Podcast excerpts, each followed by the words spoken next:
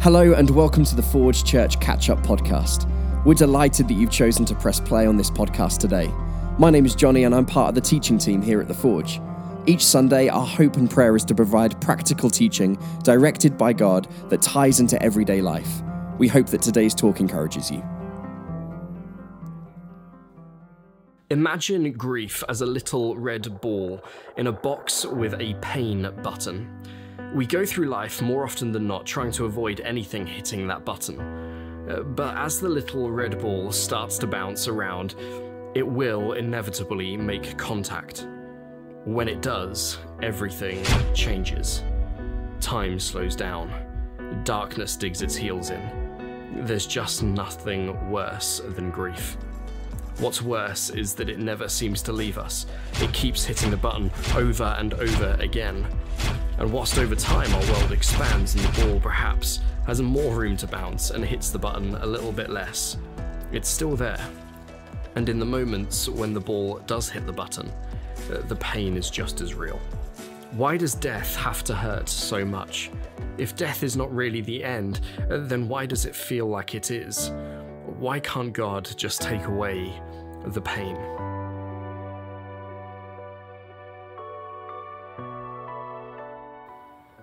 Switch on the TV or open up the internet, and you'll be hard pressed to find anything that people aren't prepared to talk about. Our news streams, TVs are filled with anything from money, sex, drugs, gossip, and politics, and sometimes all of these together. And yet there's one thing that near enough is never talked about, not to any great detail, and that's death. Sure, for the past year, we've been watching and listening to the ever increasing numbers of people who have died from COVID. We have heard analysis of the whys and the spread of this disease, and we've been shown statistics after statistics.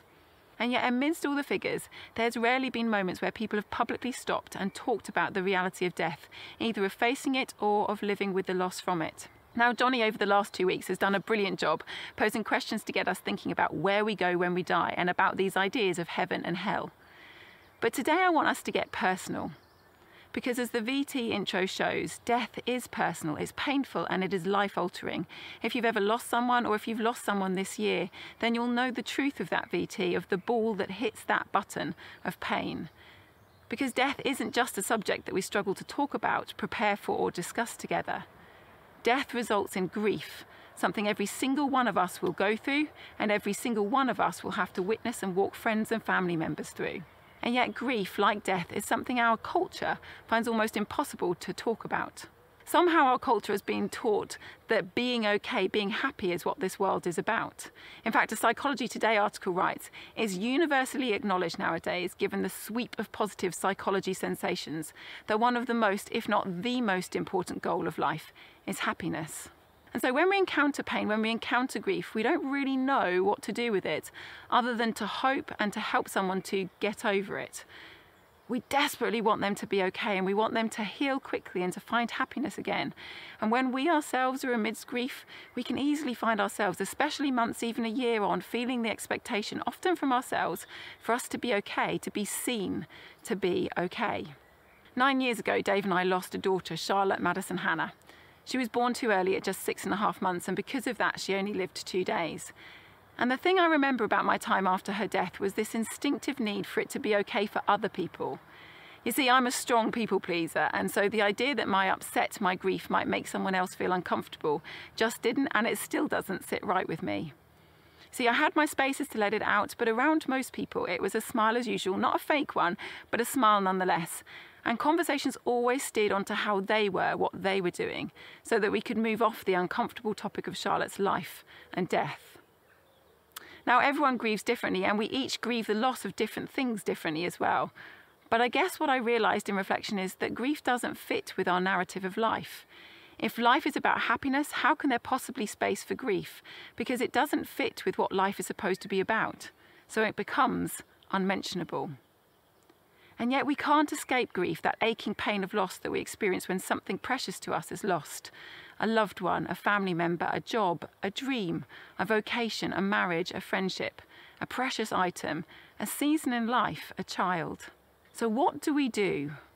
What do we do with grief when things aren't okay and they don't feel like they'll ever be okay again? Well, the great news is that the Bible never tries to pretend that life is okay or that it's about striving for happiness. Without wanting to depress you, the Bible is filled with stories of broken relationships, death, famine, disappointment, lost dreams, and heartache. From the very start of the Bible, we see grief grief from God at the fall of Adam and Eve, the loss of relationship as it was intended. And it continues from there. Because one of the most freeing things that I find about the Christian faith is its narrative for suffering. You see, there is nothing in the Bible that tries to pretend like this world is perfect, that tries to pretend like there will be no hardship or pain in our journey through life. Instead, there is a startlingly real, honest account, one after the other, of people who experience and live lives filled with both joy, hope, and love, alongside sorrow and pain and hardship. The whole narrative of the Bible tells us that this world, with all the joys and amazing things that we can experience and all the love and the laughter we find here, this this world is still not complete. This is still not the best of the best. Instead, it's a broken, imperfect, messed up expression, and as such, there is and will be pain. Something that doesn't work properly always causes pain. Now, I love that the Bible is not full of trite platitudes or that it's full of self help statements to try to will myself to a place of joy and contentment. Instead, it faces the unmentionables face on. The Psalms, a collection of songs that you find in the middle of the Bible, are full of laments, of grief, of woe. And there's even a whole book entitled Lamentations, which literally means the passionate expression of grief or sorrow or weeping. So, why am I so pleased that the Bible is so clear about the reality of grief and loss? Because it reminds us that it exists and will exist in our life. But in the midst of our grief, our loss, it reminds us that God is with us. Psalm 34 says, The Lord is near to the brokenhearted and saves the crushed in spirit. See, God isn't a God who wants us to move on or to brush over our griefs, our losses, our pains. Instead, He draws near to us in those very places. He promises to save us, strengthen us, bring hope and peace amidst the most tragic of circumstances. He promises something greater than happiness. He promises us Himself. And He understands when everyone else around us fails to. Because you see, Jesus grieved he cried out over Jerusalem. He mourned the spiritual blindness of the Pharisees. He grieved over people without direction, was broken-hearted over people's hard-heartedness, and he wept over a friend's death.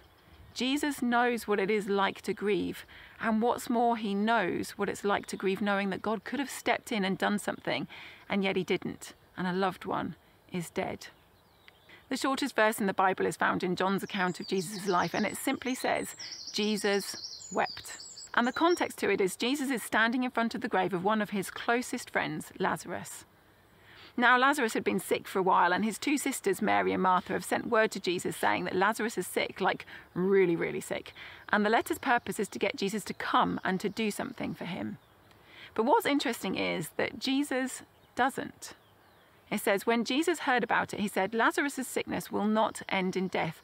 No, it happened for the glory of God, so that the Son of God will receive glory from this. So, although Jesus loved Martha, Mary, and Lazarus, he stayed where he was for the next two days.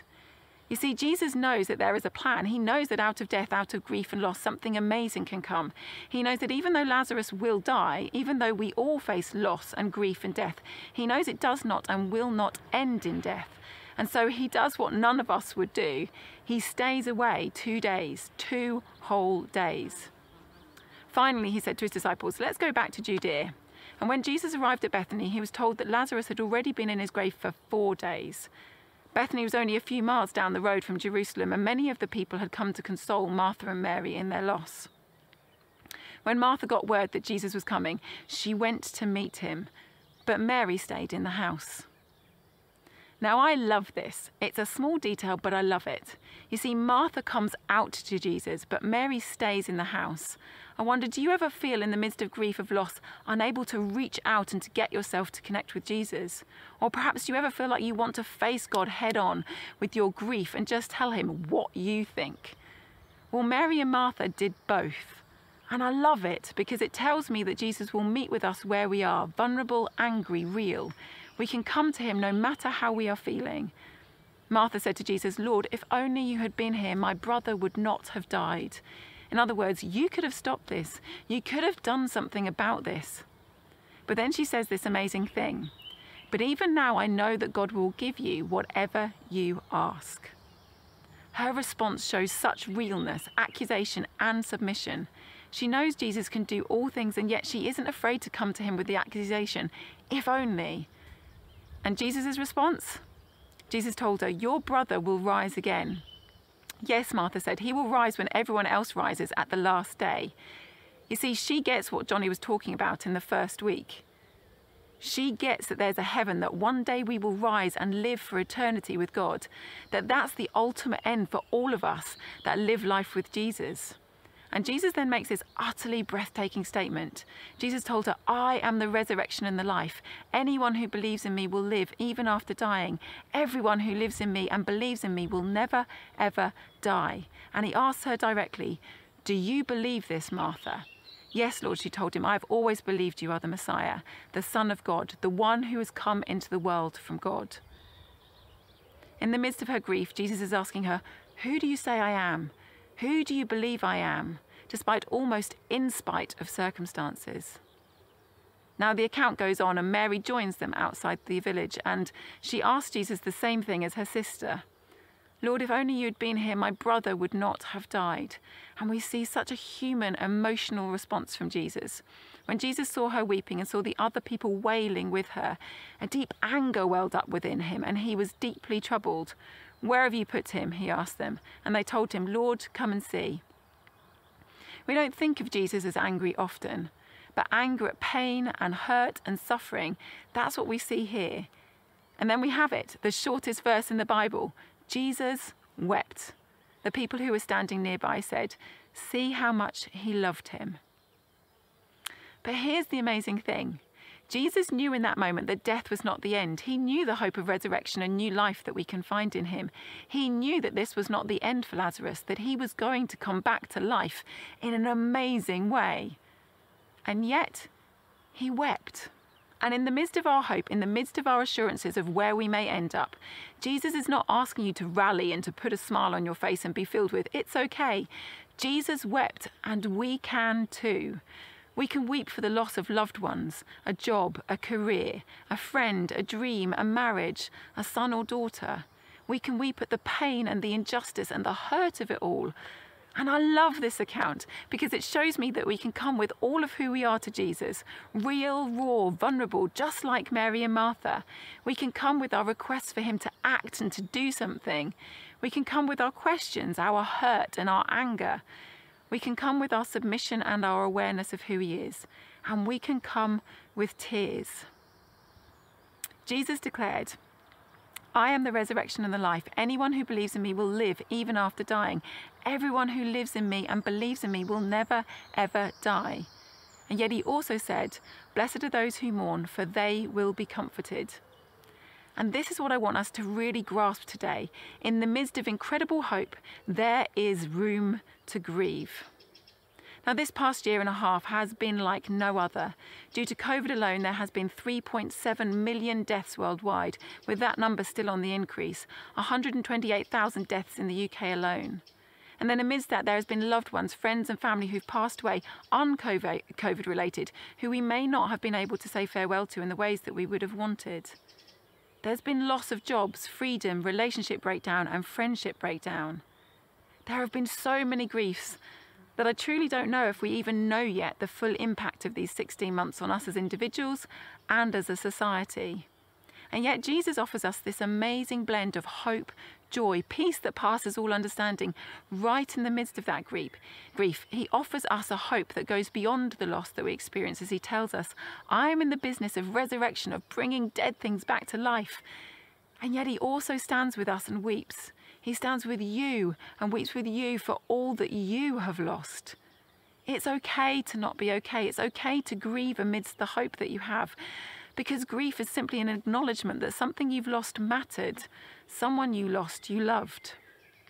And it's okay to hold intention, our hope in Jesus for new life for our loved ones and for us and for our circumstances, whilst also allowing ourselves to feel the weight of the loss we have experienced. So, for those of us grieving, here are four things I want to suggest to you. Firstly, it takes time to work through your grief, and it's best not to do it alone. I recently watched the BBC documentary entitled Joey Essex Grief and Me, and it was fascinating to see the contrast between Joey's handling of his grief and his sister's.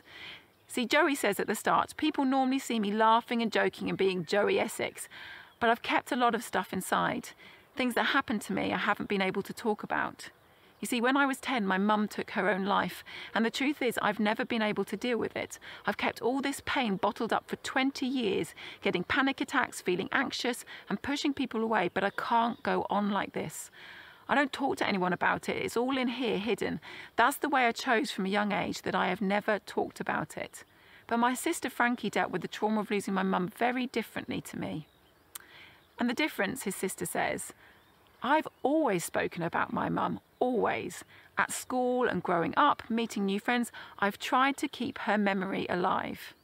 You see, we need people around us who we can be real with, honest, and people who we can talk to about not only our grief, but the person and the thing that we've lost. It's okay to be angry or sad or laugh or cry or to be okay. And having people around us who allow us to express those different emotions, that's essential. Dr. Henry Cloud, a Christian psychologist, says in order to let go of something, we have to hold on to something else. Secondly, you will need to help others to know what to do. You see, grief is different for each of us. What we will do to handle it and process it might be completely different to how someone else will. And people won't instinctively know what to do to help you, which is why people so often stay away, afraid that they're going to get it wrong. So help them. Tell them it's okay if they see you cry. Ask people to help you with things practically, but also emotionally. Involve people in your grief. Honestly, they will find it a privilege to walk with you through it. And if you're that person and you've been asked, follow the person's lead. Don't try to solve the situation. Sit with them, walk with them, cry with them, laugh with them as and when they need it. Let's be brave. Let's break with societal expectation and actually ask them, how are they doing? What can we do for them? Even months, maybe a year after it's happened. Rosgin, a lady who used to attend the Forge and who almost seven years ago lost her brother Phil at the age of 26, she wrote this in a blog a year after he died. The kindest thing you can do will probably make me cry. I'm sorry because I know you don't want me to be upset. You will want to comfort me and for me to be okay. And there are times when this is wonderful, but there are also times when I need to be upset. What I really need you to know is that I was hurting anyway, whether or not you could see it. Thirdly, Find ways to acknowledge and recognize the person or thing that you've lost in your life going forwards. Their absence physically does not have to mean an absence from everything moving forwards. Talk about them, share them with others, it's okay to have items that remind you of them at anniversaries or Christmas or birthdays. Dave and I went to a grief group, and we, as a result, got decorations on our Christmas tree that we bought the year Charlotte was born. And it's a way of us remembering that she's part of our family and that she's missed each Christmas. It doesn't have to be weird or make a big deal of, but it's something that reminds you that you love them, that despite not being here, they matter, and that they're part of who you are and who you've become. And lastly, Within your grief and your mourning, God is there to meet with you. In preparing for this talk, I listened to the Book of Lamentations on the Bible app, and it is definitely not a light listen. But the thing that struck me, in fact, I think I even said it out loud after listening, was Is that it? Is that where it ends? There's no conclusion to it. Because you see, Lamentations is a book about the sufferings of Judah, a nation set aside for God, who are exiled and literally starving. And it's a heartfelt plea to God in the midst of their suffering. And like so many Psalms do, I was expecting it to end with an uplifting, upbeat reminder of who God is and how He will save them. And yet, there was none of it. It ends as it started, with laments. And I couldn't believe that that was the conclusion. And yet, right in the centre of the book, right in the centre of their grief and pleas, the writer writes this. Yet this I call to mind, and therefore I have hope. Because of the Lord's great love, we are not consumed, for his compassions never fail. They are new every morning. Great is your faithfulness. I say to myself, The Lord is my portion, therefore I will wait for him. The Lord is good to those whose hope is in him, to the one who seeks him. It is good to wait quietly for the salvation of the Lord. Grief doesn't always tie up neatly and tidily, just like Lamentations doesn't. But the heart of it, just like the heart of Lamentations, is who do we say God is amidst our grief? Can we see Him and trust Him and remember His faithfulness amidst the pain? He weeps with you and He's faithful. And one day, one day, our hope in Jesus is that we'll see loved ones again. All the brokenness and the pain will be gone. But also a hope that there can be restoration and restitution now. It says, He will wipe away every tear from their eyes, and death shall be no more. Neither shall there be mourning, nor crying, nor pain any more, for the former things have passed away. But until then, in the midst of hope, there is room to grieve. And God is right there with you, faithful, compassionate, good, and strong. C.S. Lewis says we should bring to God what is in us, not what ought to be in us. So, my question for you today is what would it look like for you to bring to God what is actually in you rather than what you feel ought to be in you? That's all for this week. Thanks once again for joining us. We'd love to keep the conversation going, so why not check out Forge Church UK on Facebook, Twitter, or Instagram? Or go online at forgechurch.com where you can watch other content, find a next step, give financially, or see any details of what's currently going on in and around the Forge. We're looking forward to you joining us next time.